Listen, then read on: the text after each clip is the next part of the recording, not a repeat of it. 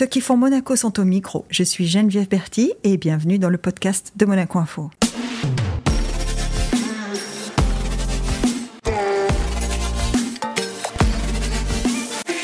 Dans cet épisode, nous allons découvrir le portrait d'un monégasque engagé pour son pays. Président de plusieurs associations, chef d'entreprise, élu au Conseil national, c'est un homme discret qui témoigne d'un attachement sans faille aux spécificités de Monaco et à sa population. Bonjour Franck Lebonneau. Bonjour Geneviève. Franck, quand je dis que tu es un homme discret, en fait, c'est parce qu'on s'est rendu compte, quand on a fait des recherches pour préparer euh, cet entretien, on s'est rendu compte que même en tant qu'élu, tu donnes très peu d'interviews, tu, voilà, tu, as une parole publique dans le cadre euh, du Conseil national, c'est sûr, mais tu donnes très peu d'interviews toi en tant que personne. Hein. Ça peut peut-être étonner, être paradoxal, mais je, ne suis pas un mondain du tout. Ah. Et euh, je n'aime pas les dîners, les cocktails, les choses comme ça. J'y suis très mal à l'aise. Et euh, en plus, on voit toujours les mêmes personnes, surtout ici. Bah, Mais, euh, petit pays oblige, J'ai un côté assez, euh, assez solitaire. assez solitaire, bon, assez solitaire. Je, sais, le raccourci est facile, parce que tu es capitaine de bateau, de ton bateau. Ah, donc le raccourci est facile. Mais il me semble quand même qu'une des associations, puisqu'on dit que tu es, que tu es de plusieurs associations, l'une d'elles, c'est celle des pontons. Oui, c'était, on, l'a créé avec des, amis du ponton, justement. En 2012, il y avait des, discussions sur des augmentations de, prix assez, euh, assez conséquentes au port. Et puis on a. Le prix de l'anneau, tu veux dire? euh, prix de l'anneau, bon, c'était des, questions qui pouvaient, qui pouvaient s'entendre, mais pas dans les proportions qui avaient été euh, mm. évoquées. Et puis il y avait un mouvement sur le port qui n'était pas, qui pas issu de, notre côté. Il y avait beaucoup de gens qui avaient monté une pétition.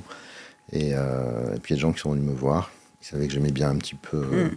la négociation et, la cause publique. Et on a dit, bon, on va créer une association, ça permettra au gouvernement d'avoir un interlocuteur, ça permettra aussi d'échanger, de, d'arriver, euh, j'espérais, à, des solutions qui étaient euh, des deux côtés acceptables. Et ça a été à la fin, c'est ce qu'on a, ce qu'on a trouvé, c'était bien pour, pour tout le monde. Est-ce que toi, tu, tu, tu es locataire du port, locataire, donc tu as un anneau depuis longtemps? Oh, moi j'ai un bateau, ça fait euh, plus de 25 ans. Ouais, c'est ça. Hein. C'est une, deuxième euh, passion pour toi. Hein. C'est une passion, oui. Une, passion... deuxième ou une, une des Ouais, une des passions. Euh, le bateau, c'est le lieu où vous retrouvez. C'est un peu un truc de gosse, je crois, pour un, pour, pour, pour un, pour un garçon, mais peut-être pour une fille aussi. Mhm. Les garçons, on aime bien les cabanes, on aime bien bricoler, on aime bien. Voilà. C'est vrai que le bateau, c'est un peu ça. C'est le quelle que soit la taille. Hein. c'est euh, surtout les petits bateaux. Après, les gros bateaux, bon, je connais pas trop, c'est pas, mm. pas mon, mon, milieu, mais les, les, petits bateaux personnels, c'est le, le lieu où on va se retrouver, on va se poser, on va lire un bouquin, on va faire une sieste, on va partir avec des amis. Mm. la vie du bateau, elle se passe aussi beaucoup au port. Oui, oui, c'est ça. C'est euh, d'où l'association des pontons. C'est que euh, sur un ponton, on est copain avec tous les autres bateaux. Le ponton, c'est le. Je pense qu'à Monaco, c'est un des derniers villages euh, c'est un des derniers villages où les gens sont encore euh, sur les petits pontons, les gens sont, sont, simples. Et euh, ils aiment bien, ils se retrouvent, ils saluent, ils se disent bonjour parce que tout le monde est l'été sur le bateau en train de, grignoter, en train de laver, en train de, bricoler, de, faire un apéritif. voilà, c'est un peu le village là, c'est les on se voit passer, on s'interroge, on sait un peu ce que fait le voisin et c'est peu importe ce que sont les gens dans la, dans, la société, peu importe ce qu'ils font, peu importe le boulot. Après, on est en maillot, on est sur le bateau et euh, on est sur le ponton. Et c'est un peu le, c'est le lieu où on se retrouve. C'est, on n'a pas besoin de se dire qu'on se retrouve le fin d'après-midi ou euh, quand on rentre. Quand on rentre, il y a une deuxième vie mm. après la, journée en mer qui commence au port. Bon, pour ceux qui nous écoutent, les pontons, c'est pas seulement des négociations sur les prix des anneaux, c'est aussi euh, une fête chaque année. Ouais, ça c'est sympa. Ça c'est vrai que c'est le encore un peu dans, dans, toujours dans l'esprit de, de, de, village. On est, mm. euh, on a on, a créé ça en, il y a dix ans maintenant. C'était la, la, fête des pontons hein, qui se passe sur le, sur le port juste en dessous d'ici. Et, euh, et, ça marche euh, super dans l'esprit fête des voisins, mm-hmm. où chacun emmène quelque chose, chacun contribue. L'association paye deux, trois trucs pour l'organisation, un petit peu de musique. Et puis après, c'est euh, chacun qui contribue au, buffet en emmenant euh, des tourtes, des quiches, des pissaladières. Et puis on a des amis qui ont des, boulangeries ou des, ou des, restaurants qui contribuent, qui emmènent un peu plus. Et, voilà, et ça se fait chaque année, et, chaque année, il y a de plus en plus de monde. Donc c'est très sympa. Et cette année, elle sera le, le 29 juin. Ah bah tiens, rendez-vous est pris. Quoi, Tu dis, tu dis, on a créé l'association des pontons parce que il savait que j'avais un petit goût pour la négociation. Ça fait le, ça fait le lien avec l'autre partie, parce que aujourd'hui, euh, Franck Lobono, c'est ton deuxième mandat au Conseil national? Oui. Donc, euh, tu commences la deuxième période de cinq ans. C'est ça. Et là, sur ce mandat-là, en plus, tu prends la présidence d'une commission euh, qui est une commission très transversale. Hein je le découvre de jour en jour. Ah je l'avais perçu. La fameuse, la fameuse CISAD. La CISAD. La CISAD, c'est commission. Des intérêts sociaux et puis euh, des affaires diverses. Des ça cache beaucoup de voilà, choses. Les affaires diverses, ça devient transversal. ça, englobe beaucoup de, beaucoup de sujets, mais c'est. Euh, je crois que c'est un peu le. Moi, quand la présidente m'a demandé de, de m'occuper de, la CISAD et de lâcher le logement, alors évidemment que le, le logement, moi, c'était un peu mon mon cheval de bataille. de bataille. On, avait fait beaucoup avec Stéphane Valéry au cours du, mandat précédent. Il y avait des choses qui étaient euh, encore en cours. Et puis, euh, le, logement, finalement, c'est du, du, du, social. Mmh, le mmh, sujet mmh. du logement au sens large, hein, parce que c'est un des piliers euh, fondamentaux de, de, la vie d'un individu, d'avoir un, un, toit, sur la tête. et d'être en sécurité.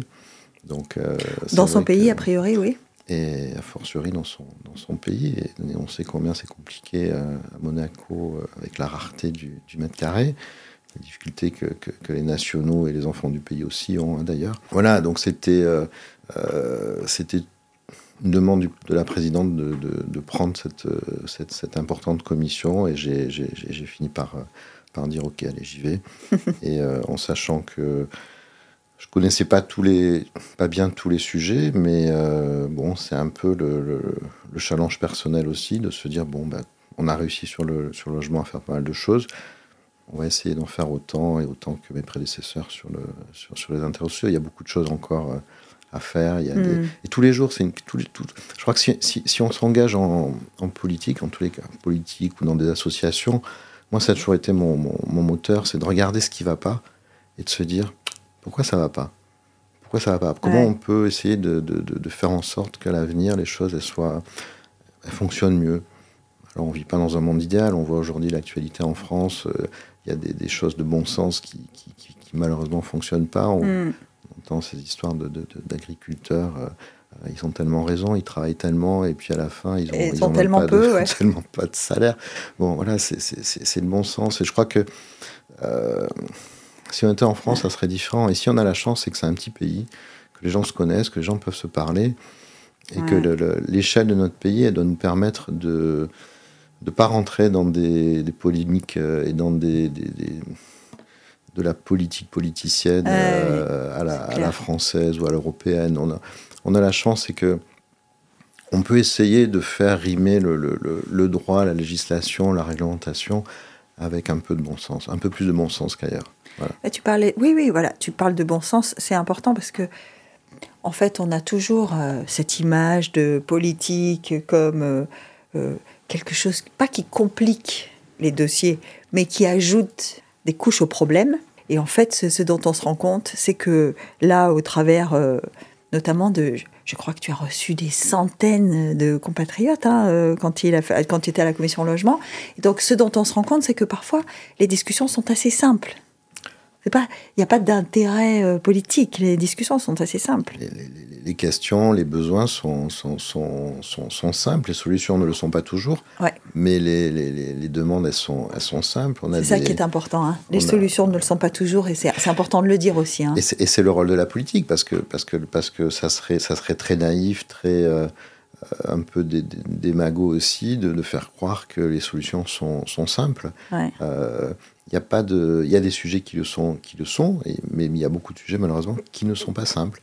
Et euh, donc c'est, c'est, la négociation, c'est des, il y a beaucoup d'arbitrage à faire. Mm, mm. Quand on est en, discussion sur un, sur un sujet, quel qu'il soit, il faut, euh, il faut d'abord être juste, parce que si on n'est pas, si on, si on est dans le, dans une démarche dogmatique, euh, on est on n'avancera pas. Il faut être déterminé, ça c'est sûr, mais il faut être juste. Si la cause qu'on défend est juste, on a toutes les raisons de penser qu'à un moment donné, on va y arriver, avec euh, des marges. Mais on va, on, va y arriver. Quand on hmm. dit il faut loger les monégasques, quand on dit il y a des centaines de monégasques qui ne sont pas logés, c'est un fait. Euh, c'est comme ça, c'est factuel. Donc on est, on, est dans le juste. Maintenant, les solutions derrière, elles ne sont, pas, elles sont pas simples. Construire un immeuble, ça prend du temps. Il faut trouver le terrain, il faut, faut le financer. Euh, il faut savoir comment on attribue un, un, logement de la manière la plus équitable possible.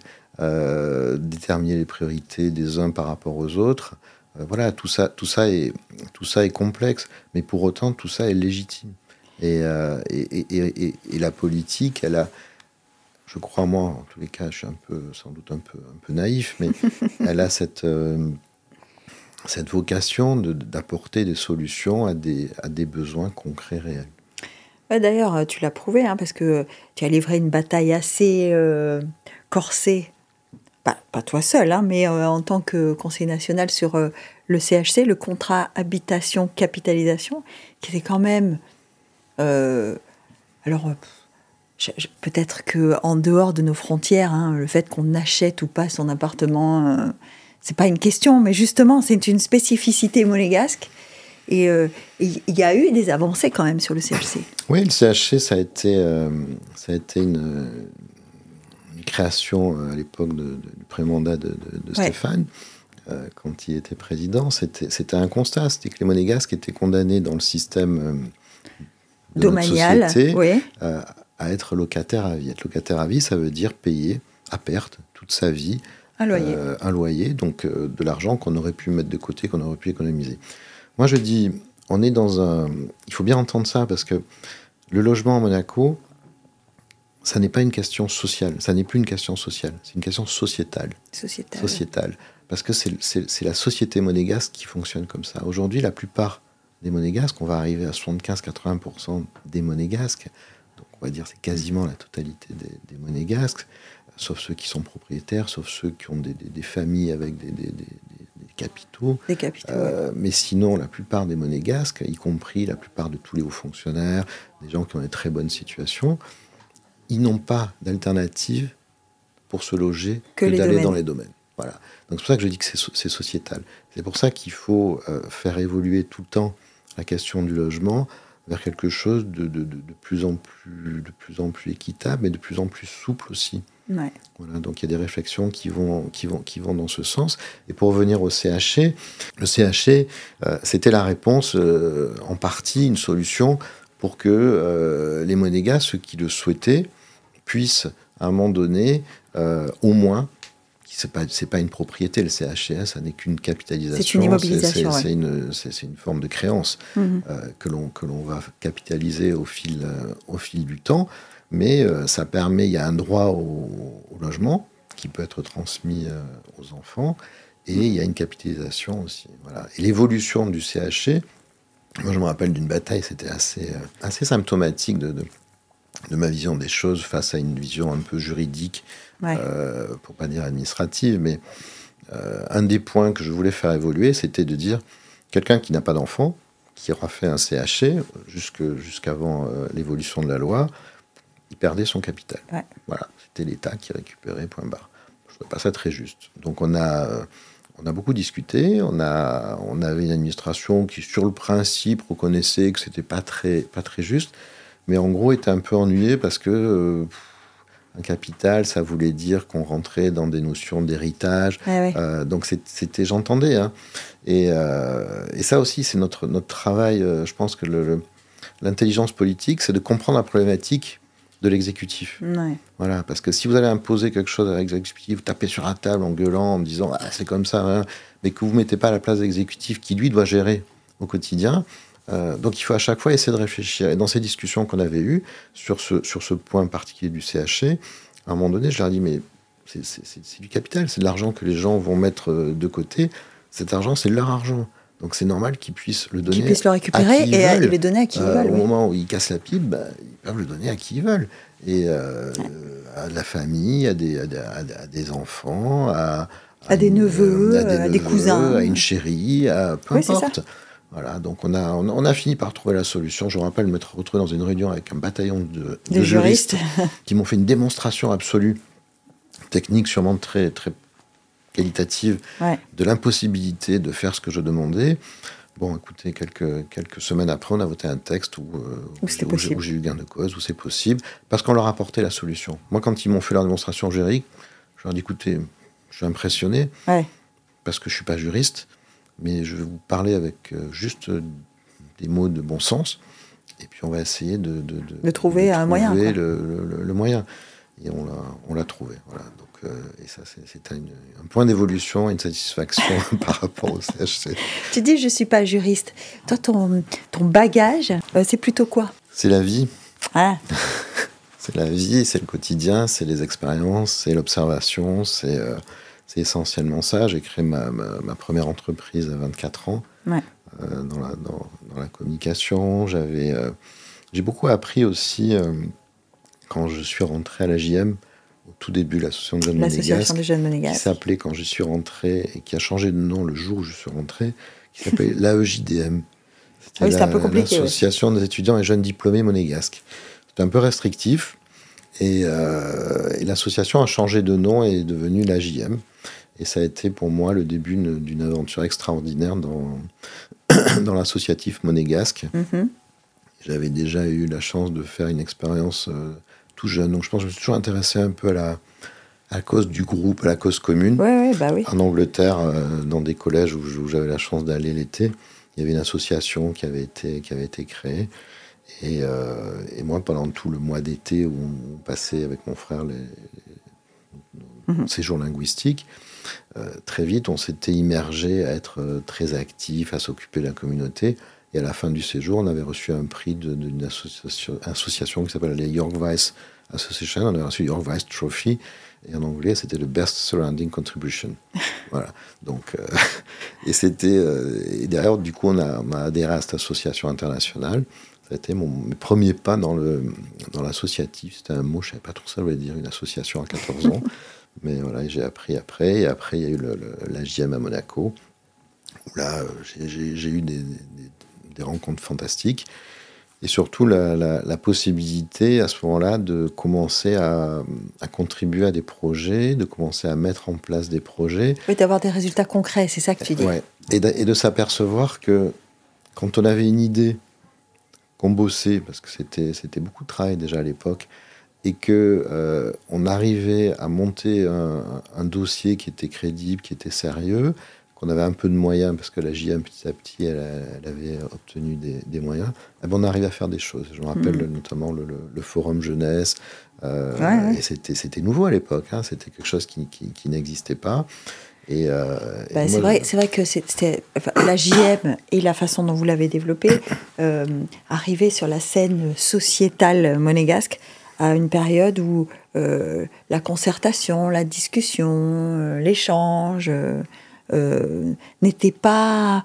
Alors, à part sous le pain de la place du marché, mais sinon, c'était pas très développé, quoi. C'était, on était dans une, dans une autre société monégasque à l'époque. on était dans une autre société monégasque. Le Conseil national n'avait même pas à l'époque de la capacité de faire la proposition de loi. Il y a eu l'évolution mmh. constitutionnelle plus tard en 2002, mais on était euh, vraiment dans, une autre période et c'était euh, euh, c'était presque mal vu au début que des jeunes. Ça, pense qu'au niveau de, l'exécutif, c'était un peu craint. On se demandait qu'est-ce que c'était, ils veulent faire la révolution et tout. je crois que c'était très, très loin de tout ça dans, l'esprit, mais dans une société qui n'était pas très habituée à l'échange, au dialogue. voilà, moi je me rappelle au bout de quelques années d'AJM, on arrivait dans les années SIDA, malheureusement. Euh, et, j'ai voulu monter une rencontre parce qu'il y avait des, professeurs euh, sur Nice, euh, je crois que c'était Cassuto à l'époque, qui, qui s'exprimaient énormément sur le, sujet. Et puis ici, on avait un peu l'impression qu'il n'y avait rien. Il ne se passait rien, il n'y avait pas de sida à Monaco, il n'y avait pas. voilà, ça avait sauté la frontière, comme le nuage de, Tchernobyl. Et, et, je trouve ça dommage parce que c'était pas euh, dire qu'à Monaco c'était plus dangereux qu'ailleurs, loin de là. Mais c'était juste d'essayer de sensibiliser la, jeunesse dont je faisais partie à l'époque et, même les, plus jeunes à, la problématique. Et, ça a été très compliqué de, de monter ça, mais j'ai pas lâché. Et, bah, comme souvent. j'ai pas lâché et on a euh, monté, je me rappelle, au Forum Jeunesse, cette rencontre avec, euh, avec deux médecins de, de Nice. J'ai pas été beaucoup aidé par les, les, les, médecins d'ici à l'époque. Mais euh, voilà, écoute, je sais pas, c'est pour ça que je me retrouve quelques années plus tard à la présidence de la CIZ. Il y a peut-être des éléments précurseurs. Bah, tu sais, ouais, on dit toujours, il n'y a pas de hasard hein, quand même. Hein. Parce que bon, tu parles de ça, mais on peut rappeler aussi un épisode, alors qui est qui est très local, mais un épisode important euh, de, ces dix dernières années, c'est euh, la catastrophe, moi j'appelle ça une catastrophe, hein, la catastrophe des jardins d'Apolline, et euh, la mobilisation de ces locataires pour voir le lendemain, hein, pour voir ce que ça allait devenir leur toit et leur, et leur habitat. Et c'est toi, qui, c'est toi qui prends la présidence, encore une fois, de cette association. Il y a une association de locataires qui se constitue, je pense comme n'importe où dans le monde et tu prends la, présidence. Et ça, ça a été une période, euh, parce que tu disais, euh, il faut toujours réfléchir aux personnes euh, qui y a derrière tous les combats qu'on mène. Là, ça devait être une période très dense. Hein. Ça, ça, a été très...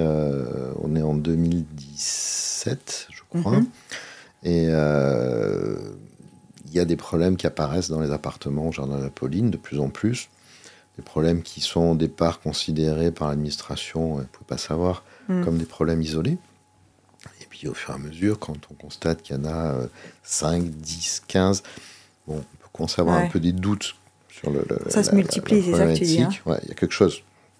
C'est pas un problème dans un appartement, c'est qu'il y a peut-être un, vice de, de, fabrication, j'en sais rien. On sait toujours pas d'ailleurs ce qui, ce qui s'est passé. c'est pas très bien, Moi, je, je, n'accuse personne, mais euh, si on se, on se rappelle un peu euh, la situation, c'est qu'on commence tous à être très inquiets en se disant euh, un, quand est-ce que ça va nous arriver Et ceux chez qui c'est arrivé, on va jamais s'en sortir parce que les gens étaient sortis de leur appartement, c'était réparé. Ils revenaient, ça, revenaient ça recommençait. C'était terrible. Il y a des gens qui avaient été déménagés définitivement, qui ont eu la chance d'être mis ailleurs. Mm. Euh, mais euh, pour tous ceux qui étaient là, on était là depuis pas très longtemps. Hein. ça faisait. Euh, c'était un, complexe neuf. C'était hein. un hein. ensemble neuf. Moi, quand je suis rentré là-bas en 2013, vous aviez des beaux appartements et euh, au bout de 3-4 ans, boum, ça, euh, ça commence à, craquer de, tous les côtés. Et euh, oui, il y avait plusieurs personnes qui s'étaient un peu regroupées, un peu mobilisées. Et puis, je sais pas pourquoi, elles sont venues vers moi. elles, m'ont dit, ouais, il faut. moi, je ne sais plus trop comment ça s'est passé. Mais euh, ce, qui est important peut-être de signaler, c'est qu'à l'époque, tu n'étais pas président de la commission logement au Conseil national. Hein. Ah, je n'étais pas élu. Tu n'étais pas élu ah, du tout. Non, je n'étais pas élu, moi. Et, euh, mais euh, bon, voilà, j'étais peut-être un peu connu pour être quelqu'un impliqué déjà dans, dans l'associatif, avec une. moi, j'ai un côté un peu posé où je, j'aime bien un peu réfléchir aux, choses. Ça se savait peut-être un peu. Et. Et c'est mon amie Céline Hubert, notamment, euh, qui était un peu à la tête à l'origine de, tout ça, qui, m'en a parlé. Et, euh, on s'est vite mobilisé euh, pour, faire avancer les choses. Et, après, les choses ont avancé très vite, un peu dans l'urgence, parce que bah, l'association, elle a, dû agir avec les autorités. Il y avait un peu un déni au début d'une situation généralisée dans, dans, dans l'immeuble, malheureusement. Donc ça a été euh, un peu le point de, crispation. Et puis, euh, forcé de constater un jour, on avait demandé la semaine d'avant une grande réunion euh, au gouvernement, on avait demandé à ce que les, ministres se déplacent, ils avaient refusé. Donc ils avaient fait une réunion, et c'était uniquement... ils avaient mis toutes les responsabilités dans l'époque, à l'époque, l'administrateur des domaines, c'était Rémi Roland qui était venu face à tous les locataires pour expliquer un certain nombre de choses, mais nous on voulait que ce soit le gouvernement. Et je crois qu'on avait raison parce que une semaine plus tard, il y a tout qui a craqué. On s'est retrouvé avec de l'eau noire qui coulait au robinet. Hmm. Et la semaine d'après, comme par hasard, il y a eu le gouvernement qui est venu face, eh à, tout, face à tout le gâter. Donc on a s'était reculé pour mieux sauter et on s'est retrouvé avec euh, les packs d'eau. Enfin, ça a été le ça, a euh, été, voilà, ça a été le point culminant de, de, décrispation. Et, euh, et, le ministre d'État à l'époque, Serge Tell, a annoncé, il a dit, écoutez, désolé, mais on va tout casser, on va tout refaire. Voilà. Et, et on est rentré dans la, dans la situation euh, qu'on a connue derrière. Et, moi, j'avais dit, en tant que président de l'association, j'avais travaillé sur 10 points fondamentaux par rapport à cette problématique, parce qu'on était un peu baladé à l'époque entre la santé, les travaux, mm. et puis en interne, on avait un peu l'impression que ça travaillait en silo, malheureusement. Et c'était c'était compliqué. Et j'avais dans les points demandé de dire il faut que vous nommiez une personne qui fasse la coordination. Donc on a appelé ça un mm. coordinateur interministériel. Et euh, là encore, je pense qu'on avait eu raison, puisque très peu de temps après, c'est notre ami Albert C'est Albert Croisi qui s'en est chargé, oui. Exactement. Avec le succès qu'on connaît d'ailleurs. Bah, avec la, le succès l'efficacité en tout cas. L'efficacité, l'investissement qui a été le qui a été le sien, mais qui était indispensable. Il, il, a fait ce lien entre les départements et les attentes des uns et des autres. et tant que les demandes étaient pareilles, là aussi légitimes des, des, résidents, il a essayé, dans la mesure du possible, de, apporter des, réponses. Alors, tu, tu dis c'était une période difficile, euh, voilà là aujourd'hui, ce qu'on peut dire déjà, c'est qu'on en est sorti, c'est que finalement, le fait de tout casser, de tout refaire, alors on va pas dire c'était la bonne idée ou pas, mais en tout cas, ça a permis mm. de, de, de, faire revenir tout le monde dans des appartements sains. C'est de ça qu'on parlait hein, quand on dit mm. euh, une ah bah, catastrophe. des appartements mm. sains. Euh, tout le monde a réintégré son appartement, tout le monde vit dans les jardins d'Apolline, dans l'appartement qui lui a été attribué. Alors pour ceux qui nous écoutent et qui ne sont pas de Monaco, ça semble être un jargon incroyable. Mais en fait, euh, ce qui est important de, souligner là, c'est que celui qui a un appartement qui n'est pas, ou qui est insalubre, comme tu dis, il ne peut pas juste dire, bah ok, je déménage. Non, tout à l'heure j'ai dit, c'est euh, le logement à Monaco, euh, logement au sens où les monégasques l'entendent, c'est une, une, problématique sociétale. Donc euh, on n'a pas, euh, on a à Monaco on a trois, à peu près trois catégories de, résidents. On va avoir euh, les monégasques qui aujourd'hui à 75-80% sont obligés d'habiter dans les domaines pour des questions financières. on va avoir les enfants du pays pour lesquels c'est de plus en plus compliqué parce que les appartements auxquels ils étaient destinés, ceux du, secteur protégé, le, parc locatif, secteur protégé, appartements sous, sous, sous, loi, avec des loyers modérés, euh, dans des vieux immeubles, euh, ce secteur euh, est en train de, disparaître, disparaître au fil des, des, des, destructions et des constructions de, nouveaux immeubles qui, eux, sont, sont libres. Bon, et puis vous avez tous les résidents étrangers qui vivent dans des appartements privés, soit en location, soit à l'achat mais au prix du mètre carré qu'on connaît à, Monaco. Donc on a vraiment ces trois populations qui vivent en principauté, et, euh, et c'est une bonne chose. C'est un peu le, le euh, on dit qu'on a un pays absolument euh, particulier. Je crois qu'au niveau du logement, on le prouve aussi. Mm.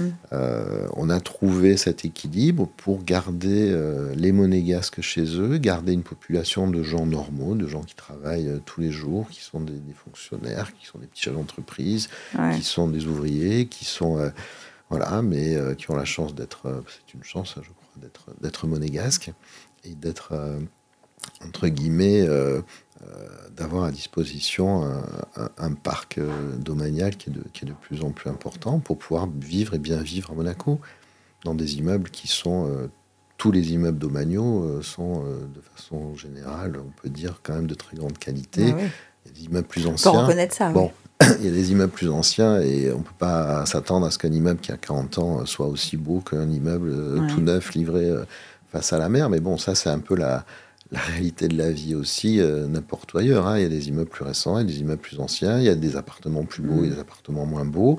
Mais ça correspond aussi aux moyens de chacun et, euh, ça, c'est parfaitement juste. Alors, ça, c'est. On sent hein, l'influence de l'ex-président du logement. Euh, le président actuel de la CISAD, qu'est-ce qu'il a sur la table qui, qui serait un des dossiers phares parce que bon, c'est très divers, donc effectivement, euh, résumer tout ça à un dossier, ça serait compliqué, mais celui, dont tu te dis, euh, bon, celui-là, c'est celui que je vais pousser le plus pour l'instant. Bah, il y a des dossiers qui sont des dossiers rattachés à des, des, projets de loi. Il y avait un projet de loi très important, parce que quand j'ai pris la, la CISAD en, en mars 23, On avait. Euh, ah bah, ça va bientôt faire un an. Hein. Ça va faire un an, absolument, c'est ça. Et euh, on a. Euh, on avait la, la, caisse monégasque de retraite complémentaire. Ah oui. Ouais, ça c'était un dossier hein, qui, était, qui était fondamental pour Monaco. c'est une, on a rapatrié à Monaco toute la part de retraite complémentaire des, des salariés du privé. Ouais. Et c'est un dossier complexe. C'est technique en fait. Hein. Ah oui, je confirme. Je confirme. Euh, non, mais c'est bien, parce que en, en, prenant à bras le corps des dossiers comme ça, certainement tu dois découvrir euh, des aspects euh, de la vie de la société que tu, que tu n'aurais pas appréhendé sinon. Hein. Absolument. Tout n'est pas toujours drôle. Mais... ah oui, tout n'est pas. ah ben non, mais ça c'est sûr, tout n'est pas toujours drôle. Hein. C'est technique. Il faut Mais il y a bien quelqu'un qui doit le faire.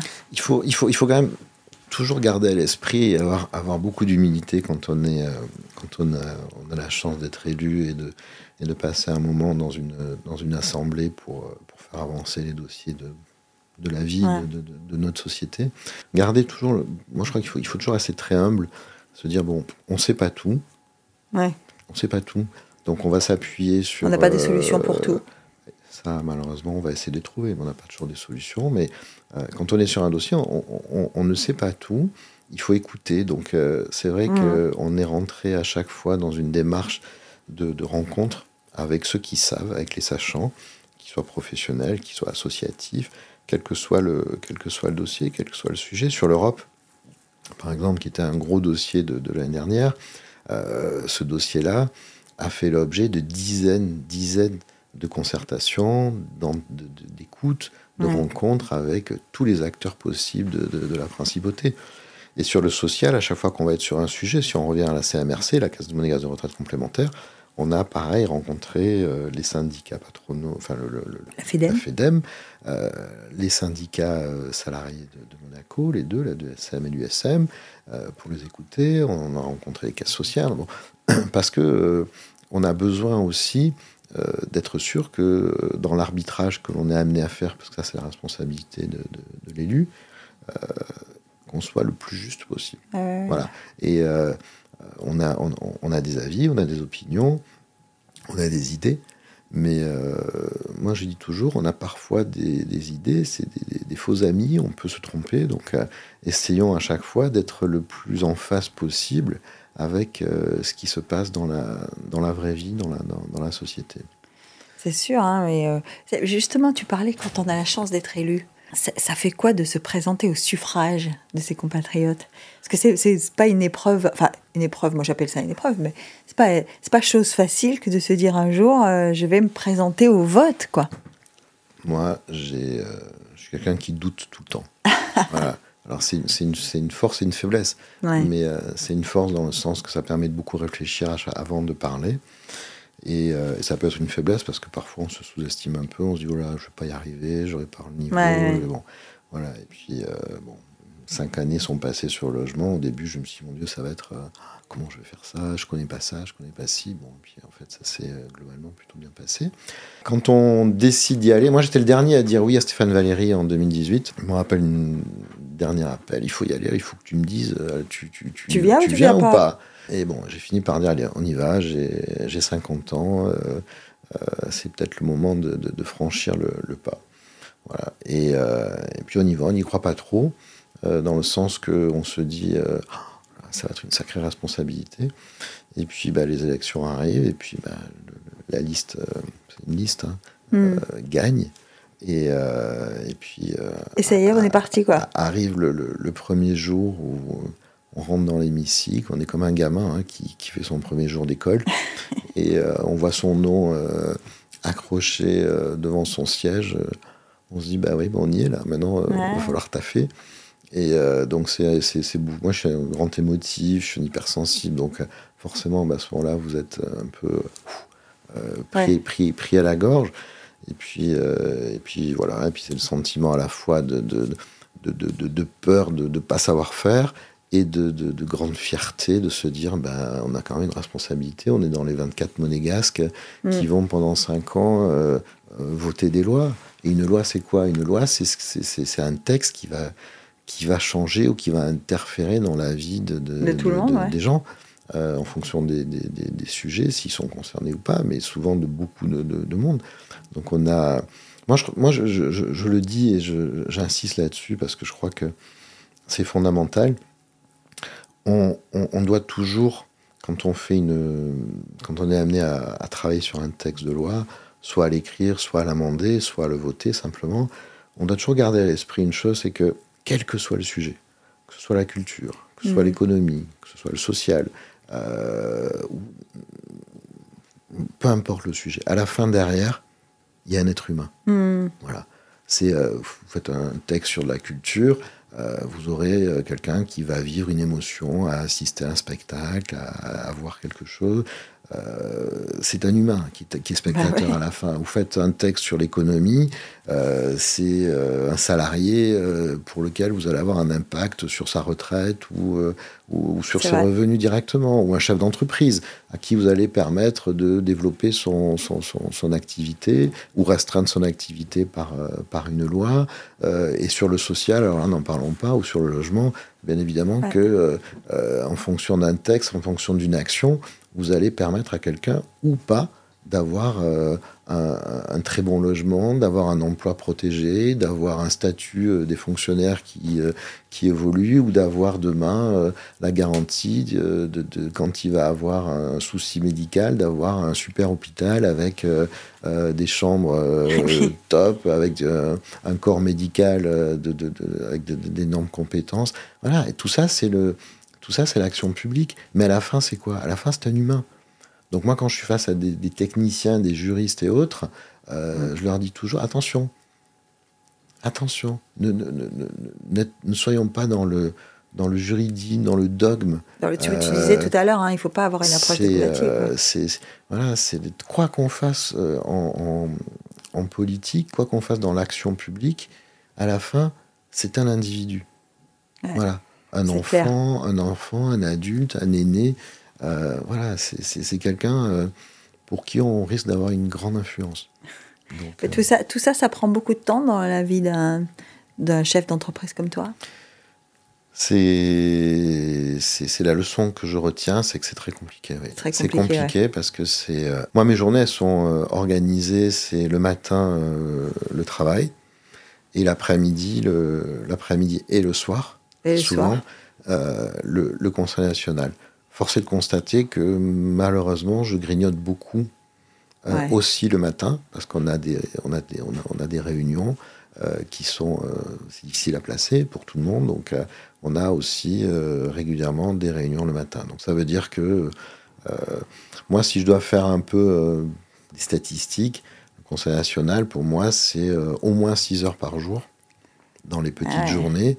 Et c'est beaucoup plus dans les, dans, les, dans les grandes journées. Les grandes journées, c'est les séances publiques, c'est les CPE, c'est euh, des journées de rendez-vous. Parce que, oui, bah, justement, parlons un peu des séances publiques, parce que je, je, pense hein, que nombreux sont les monégasques qui se disent Mais comment ils font? Ça dure, c'est long. Est-ce qu'on. Est-ce qu'on. Il n'y a pas un moment où on se dit. Euh, et c'est une, une question très innocente, hein, mais est-ce qu'il n'y a pas un moment où on se dit euh, mais, mais ça s'arrête jamais, quoi? Il y a des séances publiques plus intéressantes que d'autres. voilà. Euh, il y a deux natures de séances publiques. Il y a la séance publique euh, législative et il y a la séance publique euh, budgétaire.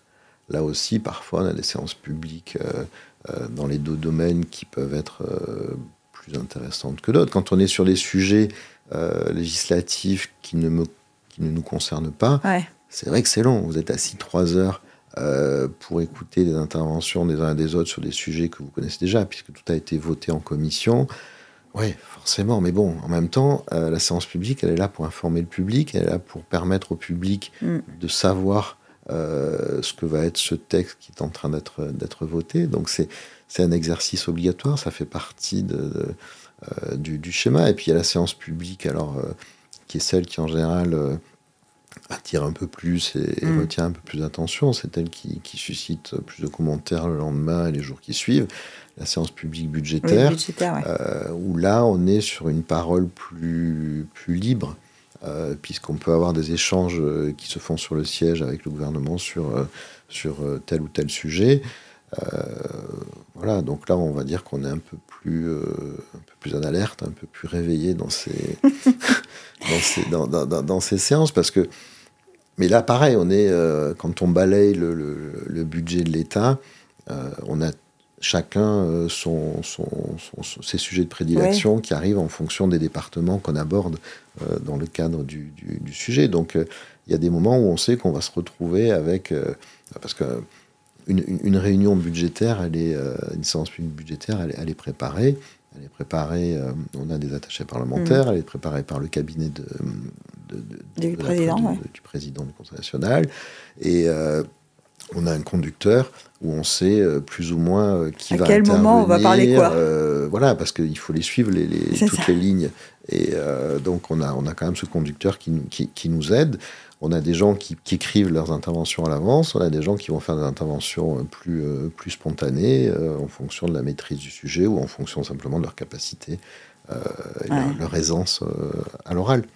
Ça, ça fait partie des... Tu disais tout à l'heure, la séance publique, elle est là pour informer le public. Est-ce qu'à la suite de séances publiques législatives, là je ne parle pas du budget parce que tu, tu, viens de le dire, il y a beaucoup de réactions, est-ce que sur des séances législatives, il est arrivé que, euh, tu, que, vous receviez des commentaires de gens qui disent vous avez parlé de ça, mais euh, euh, vous, vous, êtes parti dans cette direction-là, mais évidemment, évidemment, une, une loi, elle est, il faut avoir là aussi l'humilité. Une loi, elle est, elle est, elle est toujours imparfaite. Parce qu'une une loi, c'est un, c'est un compromis. On fait des arbitrages sur des articles. on va l'orienter dans un sens. On, on peut déplaire à, à, des, à des personnes.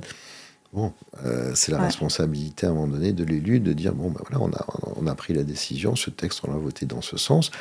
On peut déplaire. On a un texte, euh, moi je me, je me souviens de, de, ce texte, ça a été un des, des grandes mobilisations euh, au cours du mandat précédent mm. sur le, le, secteur protégé, où on voulait absolument préserver le, secteur pour les, pour les enfants du pays essentiellement. Mm-hmm. Et euh, on, a, on a beaucoup travaillé, on a beaucoup travaillé avec le gouvernement, on a beaucoup travaillé avec les promoteurs euh, de façon très intelligente sur le, sur le projet. Et mon grand regret, c'est que euh, les représentants des propriétaires à Monaco ne sont pas venus nous rencontrer. Voilà. Et quand je disais tout à l'heure que c'est indispensable de pouvoir échanger ah avec tous les acteurs de la place concernés, Bon, ben là, ils ne sont, pas, ils sont pas venus. ils sont le, pas venus. Le, président de l'époque, euh, je ne sais pas s'il est toujours président, bon, on l'a on, invité, hein, euh, parce que c'était indispensable de, de, le rencontrer. Genre, il faut qu'il sache quand même, parce que c'est euh, facile d'aller critiquer un texte, mais quand vous faites un texte, vous le faites avec, avec vos tripes, vous le faites avec votre vision des choses, vous le faites après des échanges avec les différents acteurs du, du sujet concerné quand les acteurs du sujet concerné, et là, fortiori, c'était quand même les premiers concernés, les propriétaires, euh, vous n'avez aucun interlocuteur. Aucun interlocuteur. Et l'association qui, était. Voilà, je pense qu'à la fin, cette association, elle était plus représentative, malheureusement, c'est pour ça qu'il n'est pas venu. Mais euh, bon, c'est dommage parce qu'on aurait sans doute pu euh, aborder les choses un peu différemment.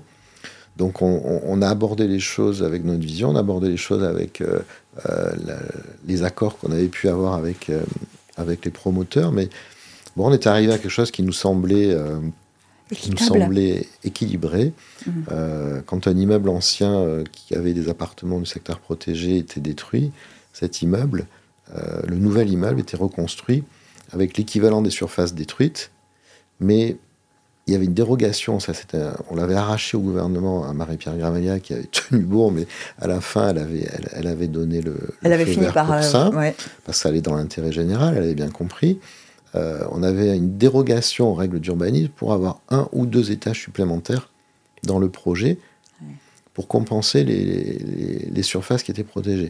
Ces surfaces protégées, elles étaient construites par le, dans le cadre de la promotion, et ces surfaces protégées, elles étaient rachetées par le gouvernement au coût de la construction, pour pas que les gouvernements aient à mmh. payer au coût de, la vente du Mais c'était les surfaces supplémentaires qui étaient accordées.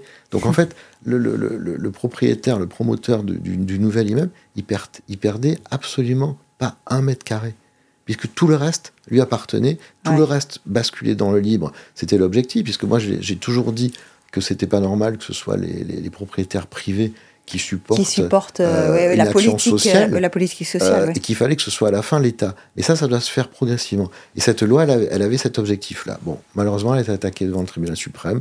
On ne commande pas une décision de justice, donc je ne le ferai pas aujourd'hui. C'est vrai que le parcours, euh, tu disais, il euh, y, a des, dossiers sur lesquels euh, on a des réussites, il y a des dossiers sur lesquels on ne réussit pas, ça peut arriver. Enfin, on n'est pas seul, hein, on, est, dans un appareil qui fonctionne avec des institutions qui ont, des équilibres, donc ça peut arriver que ça ne fonctionne pas. Est-ce que dans ces moments-là, on a une déception Comment on sent? Que tu dis, voilà, malheureusement, ça n'a pas fonctionné. Comment on sent quand ça fonctionne pas? Ah, mais l'hypersensible que je suis euh, ne devrait pas faire la politique parce qu'on est. Moi, sur, sur, sur, ce texte, sur le secteur protégé, parce que j'avais beaucoup travaillé, j'avais rencontré beaucoup d'enfants du pays, je crois qu'il faut aussi se mettre à la place, là encore, hein, des, gens, des, gens. Euh, on, fait pour c'est pour ça qu'on se, se, se, bagarre des fois, mais quand, quand, il y a la décision du tribunal suprême qui tombe, euh, c'est une décision de justice, mais... Euh, qui n'est pas contestable en plus, hein, parce que la décision du tribunal suprême, elle est, il n'y a pas de recours. Ouais. Donc, euh, bon, c'est comme ça. Qu'est-ce qu'on ressent? Mais moi, j'en étais malade. Mais malade au sens physique Littéral du terme. Oui, voilà. Et euh, parce, que, parce que je me dis, parce que je, je, me revois dans le bureau, je me revois en salle de, de, de, réunion où, vous avez des, des, des, des, gens qui sont, qui sont à Monaco depuis des générations, ce que j'appelle les monégas sans passeport, mais c'est les enfants du pays, qui sont là, qui pleurent, parce qu'ils se disent, mais moi, mon bail ça, marché, se termine, mon bail se termine, euh, ma, ma vie va basculer pour une histoire de bail. Ma vie va basculer pour ça. Quand, on est né dans un pays, que ses parents sont nés dans le pays, ou que les, grands-parents sont nés dans le pays, qu'on a toujours connu que tous nos copains, c'est des gens d'ici. Voilà, et nous, quand on travaille un texte sur le secteur protégé, c'est dans cet esprit-là. Ça n'est rien d'autre. Et qu'on pense qu'il est équilibré, qu'on a trouvé euh, l'accord des promoteurs. Et on avait travaillé avec Patrice Pastor, euh, à l'époque, qui s'occupait de, du syndicat des promoteurs. Euh, de façon parfaitement intelligente. Et, euh, on avait réussi à, faire en sorte, sur un texte où au départ on pouvait penser que le promoteur n'allait pas être d'accord, on avait réussi. Malheureusement, encore une fois, je l'aurais dit, les propriétaires ne sont pas venus nous rencontrer. Et euh, donc là, on est dans, une position très, très, très dogmatique de leur part. Je le regrette. C'est comme ça. Voilà. Donc oui, on ressent. Moi, j'ai beaucoup, beaucoup de tristesse, beaucoup de tristesse, mais pas pour moi. Hein. Beaucoup de tristesse pour les, les, les gens qui étaient, qui étaient concernés. Bah Mais bon, voilà, ça fait partie de, de, la vie politique. Et euh, on, va, on va voir si on arrive à, à retravailler, j'espère, euh, à, à, avoir des interlocuteurs qui sont concernés par le sujet, des propriétaires, parce que l'évolution des choses, elle doit se faire aussi, euh, avec, eux, dans leur intérêt aussi. Bah bien sûr. Voilà. Bien sûr.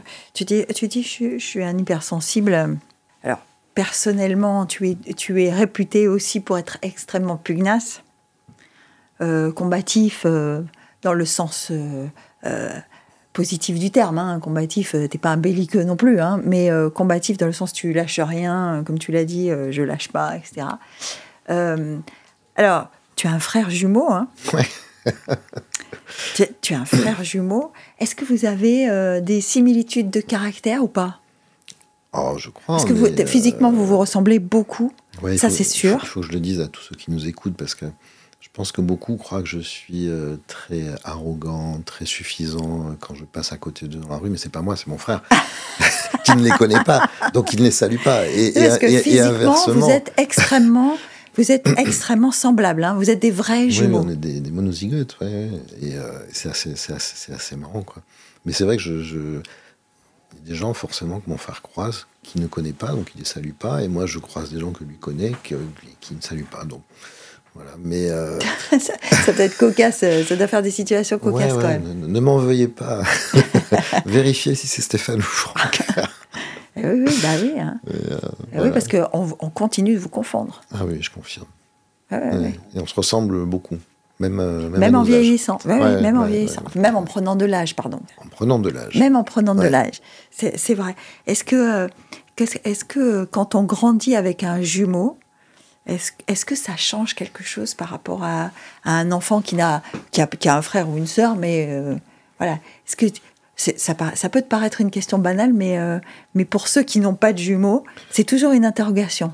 Alors, je m'assois dans le fauteuil là, de, de, psychanalyse parce que c'est pas, pas jusque là, mais une question très très très intime. Mais parce qu'on, je dis ça parce que ça fait partie des réflexions qu'on peut avoir à titre personnel mm. sur la gémilité, sur euh, ce que ça a pu apporter dans, les, dans, les, dans la construction personnelle, euh, on a toujours, euh, et ça c'était une volonté de ma mère, de, de nous différencier, de nous dissocier. Euh, et je me rappelle une, anecdote qu'elle racontait, c'est que le pédiatre lui avait dit, Madame Bonneau, il faut absolument qu'il soit différent. Ce sont deux personnes, deux personnalités. Donc on est arrivé chez le pédiatre, on était tout petit, un habillé en bleu, l'autre en rouge, mais c'est le même vêtement. Et le pédiatre lui a fait la réflexion en disant non mais vous êtes habillé pareil là.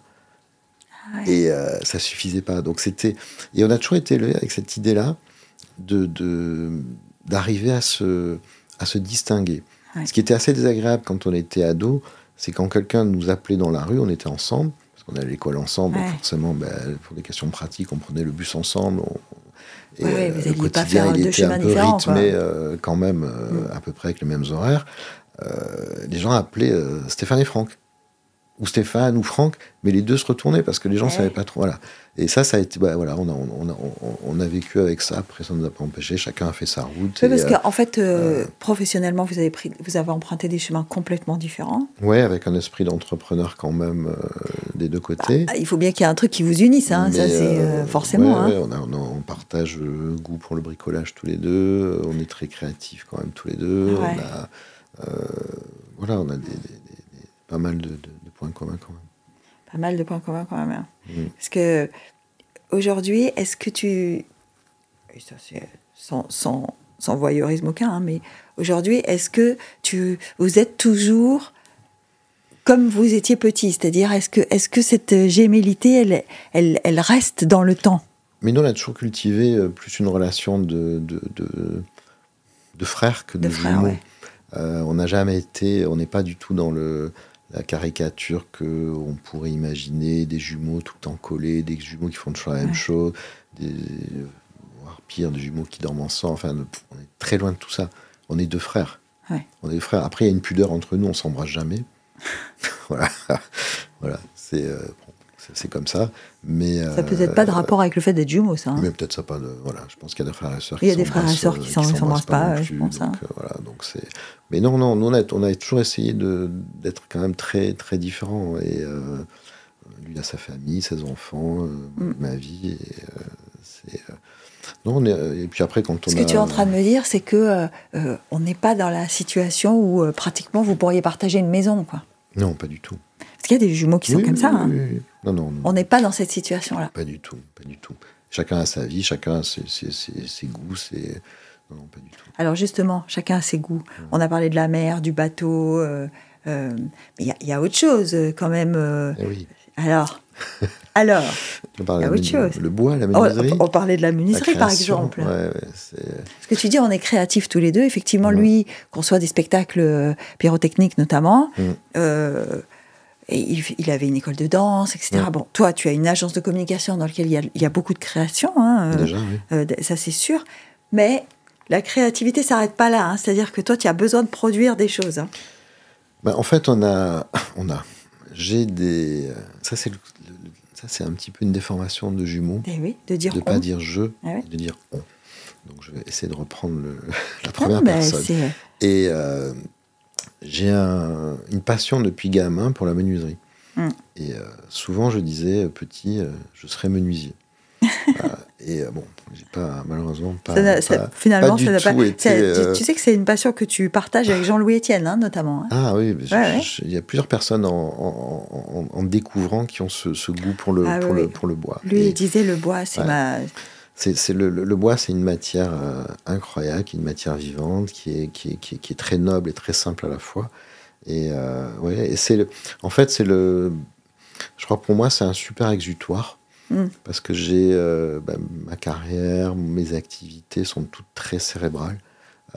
c'est, on passe, je passe mes journées à, discuter, à réunion à lire des, des, des, textes, à, à, échanger, à parler au téléphone. On est, voilà, c'est le quotidien de, de, de, 7 h le matin à 21 h tous les jours, c'est ça. Et, et le bois, ça a été, ça a été un peu une à un moment donné, une période de la vie où, euh, où je suis pas, je suis pas, je suis pas très bien, et euh, je me dis mais euh, il faut que je fasse un truc pour moi. Eh voilà, il faut que je fasse un truc pour moi. J'étais un peu en forme de burn-out, un peu une fatigue, et je me dis bah il faut que je fasse un truc pour moi. Qu'est-ce que je veux faire? Et de suite, il y a le bois qui est, qui est, venu. Voilà.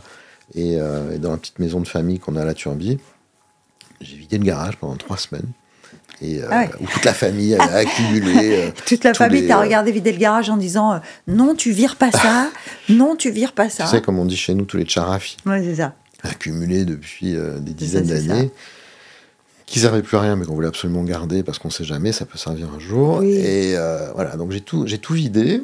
Et j'ai tout nettoyé et pendant trois, trois week-ends d'affilée. Et, et, petit à petit. et t'as installé ton atelier J'ai vidé, et petit à petit, j'ai commencé à faire un petit meuble, un petit truc, à m'acheter du, du, matériel comme un gamin. Il va dans un magasin de jouets et euh, avec des grands yeux à se dire euh, je veux ça, je veux ça, je veux la ponceuse, je veux la scie circulaire, je veux le machin, je veux les, ciseaux à bois. Et puis la question derrière, c'était mais, euh, mais c'était derrière, c'était comment ça marche tout ça? Eh du coup, j'ai bouffé des tutos, j'ai bouffé des tutos sur YouTube le soir.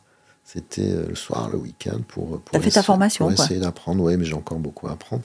Et euh, j'ai un, un, rêve, secret, c'est d'aller euh, de faire un break et de, de, faire un CAP menuiserie un jour pour me former. Mais tu sais que c'est toujours possible. C'est possible, tout est possible dans la vie. Bah oui, bien sûr.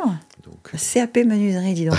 CAP ou compagnon, compagnon de la menuiserie. Mais, euh, voilà, donc, euh, donc voilà, donc je fais un peu des petites choses euh, que je publie de temps en temps sur les réseaux pour montrer ce que je fais. Mais bon, c'est voilà, récemment j'ai fait un, arbre à chat pour mon petit chat. Bah, magnifique. Voilà. Parce que je trouvais, je trouvais moche tous les arbres à chat que je voulais acheter, je disais moche, ça me plaît pas. Donc, euh, j'ai regardé. T'as fait le tien J'ai dit, bah, je vais inventer un truc. Et puis voilà. Alors, ça, ça, a certainement aussi un rapport avec la satisfaction euh, euh, d'accomplir quelque chose, d'aller au bout. Ça ressemble un peu à quand tu dis je défends un dossier, je vais jusqu'au bout. Il y a une forme de persévérance euh, parce que quand on s'attaque à un arbre à chat, ne euh, peut pas t'arrêter au milieu parce que sinon ça sert à rien, tu vois. Et donc, euh, ou quand on fait un petit meuble, eh ben, il faut aller jusqu'au bout, sinon il, il servira jamais à rien. Donc il y a une forme de persévérance quand même. C'est une, belle métaphore. Et c'est vrai que c'est quand on se lance dans le sujet, on se dit comment je vais le faire. On, est, on est un peu, avant de démarrer, on est un peu désespéré à se dire oh là ça va être très, très compliqué. Et puis, euh, quand on rentre dans, dans, la construction, quand on rentre dans la réflexion, dans le dessin, puis ça commence par un dessin, euh, on commence à y croire et on se prend au jeu et on est, euh, on est à fond. Voilà, jusqu'à ce qu'on l'ait fini. Alors on passe par des phases là aussi où on a, on a raté un truc, on, a, on s'est planté, on l'a fait à l'envers, il faut le refaire. Et puis à la fin, on a, on a quelque chose qui est là, qui est, qui est, qui est bien, et qui est, mais qui aurait pu être mieux. mais c'est pas grave, on se dit, ben, on, l'a fait. Et on a appris quelque chose. Et, euh, et c'est voilà, c'est la satisfaction. Et puis, des fois, on fait des trucs qui servent à rien. on le fait. On, on le fait. Et puis, des fois, on traîne dans l'atelier, on nettoie l'atelier. Et c'est le, le week-end. Et ça permet de se, de se vider la tête. C'est ça. Voilà, pour mieux repartir le lundi. Alors justement, en parlant de mieux repartir, qu'est-ce qu'on peut te souhaiter maintenant? À 55 ans, ça fait partie un peu des, questions qu'on commence à se poser. Parce que l'horloge. Mais oui, monsieur. Mais pour tout le monde. Et, euh, c'est vrai que. que c'est vrai qu'à 55 ans, tu as relevé certains défis déjà.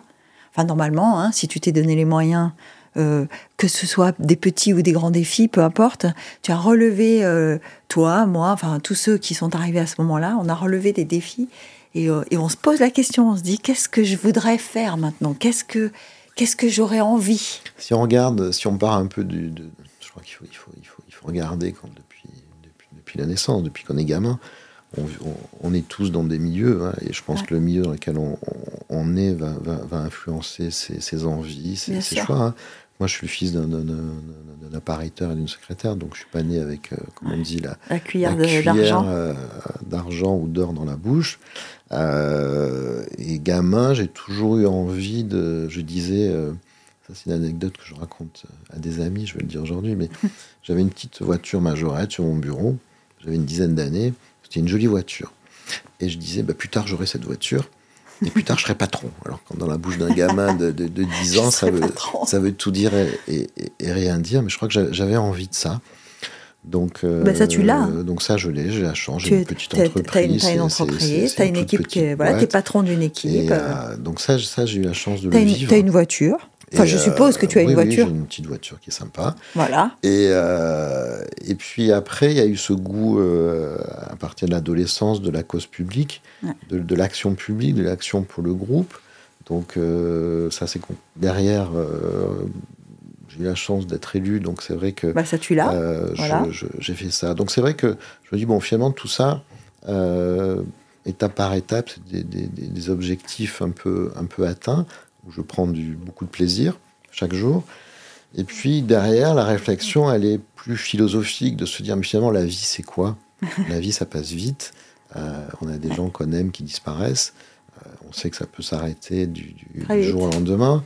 Euh, le, la bataille qu'on peut mener pour, pour, pour, pour, la société, la bataille qu'on peut mener professionnellement, quand on regarde après les, les, les, difficultés de certaines personnes, les souffrances, quand quand on regarde le monde, quand on regarde l'actualité, quand on voit euh, des pays qui se, qui se, déchirent, quand on voit des familles qui sont détruites en, un quart de seconde, on se dit euh, finalement toutes ces batailles professionnelles, ces batailles sociétales, tout ça, c'est important, mais c'est à titre personnel.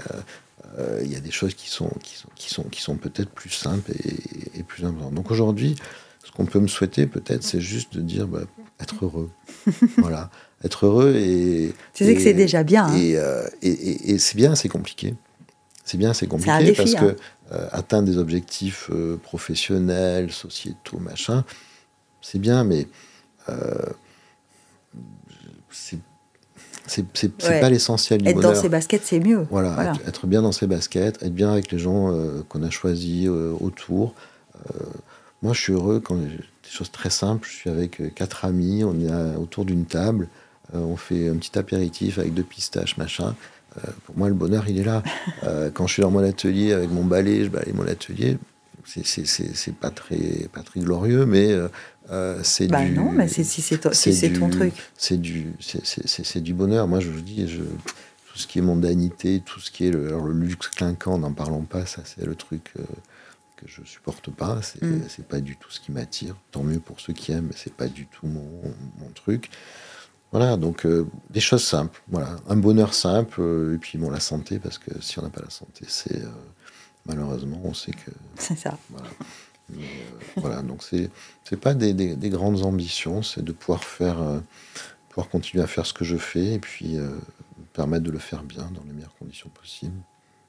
Et ben voilà, ce sera le mot de la fin. C'est comme ça qu'on te, c'est tout ce qu'on te souhaite. Et merci d'avoir trouvé le temps de passer avec nous. Merci Geneviève et bravo pour l'initiative. Très agréable. Merci Franck. Merci.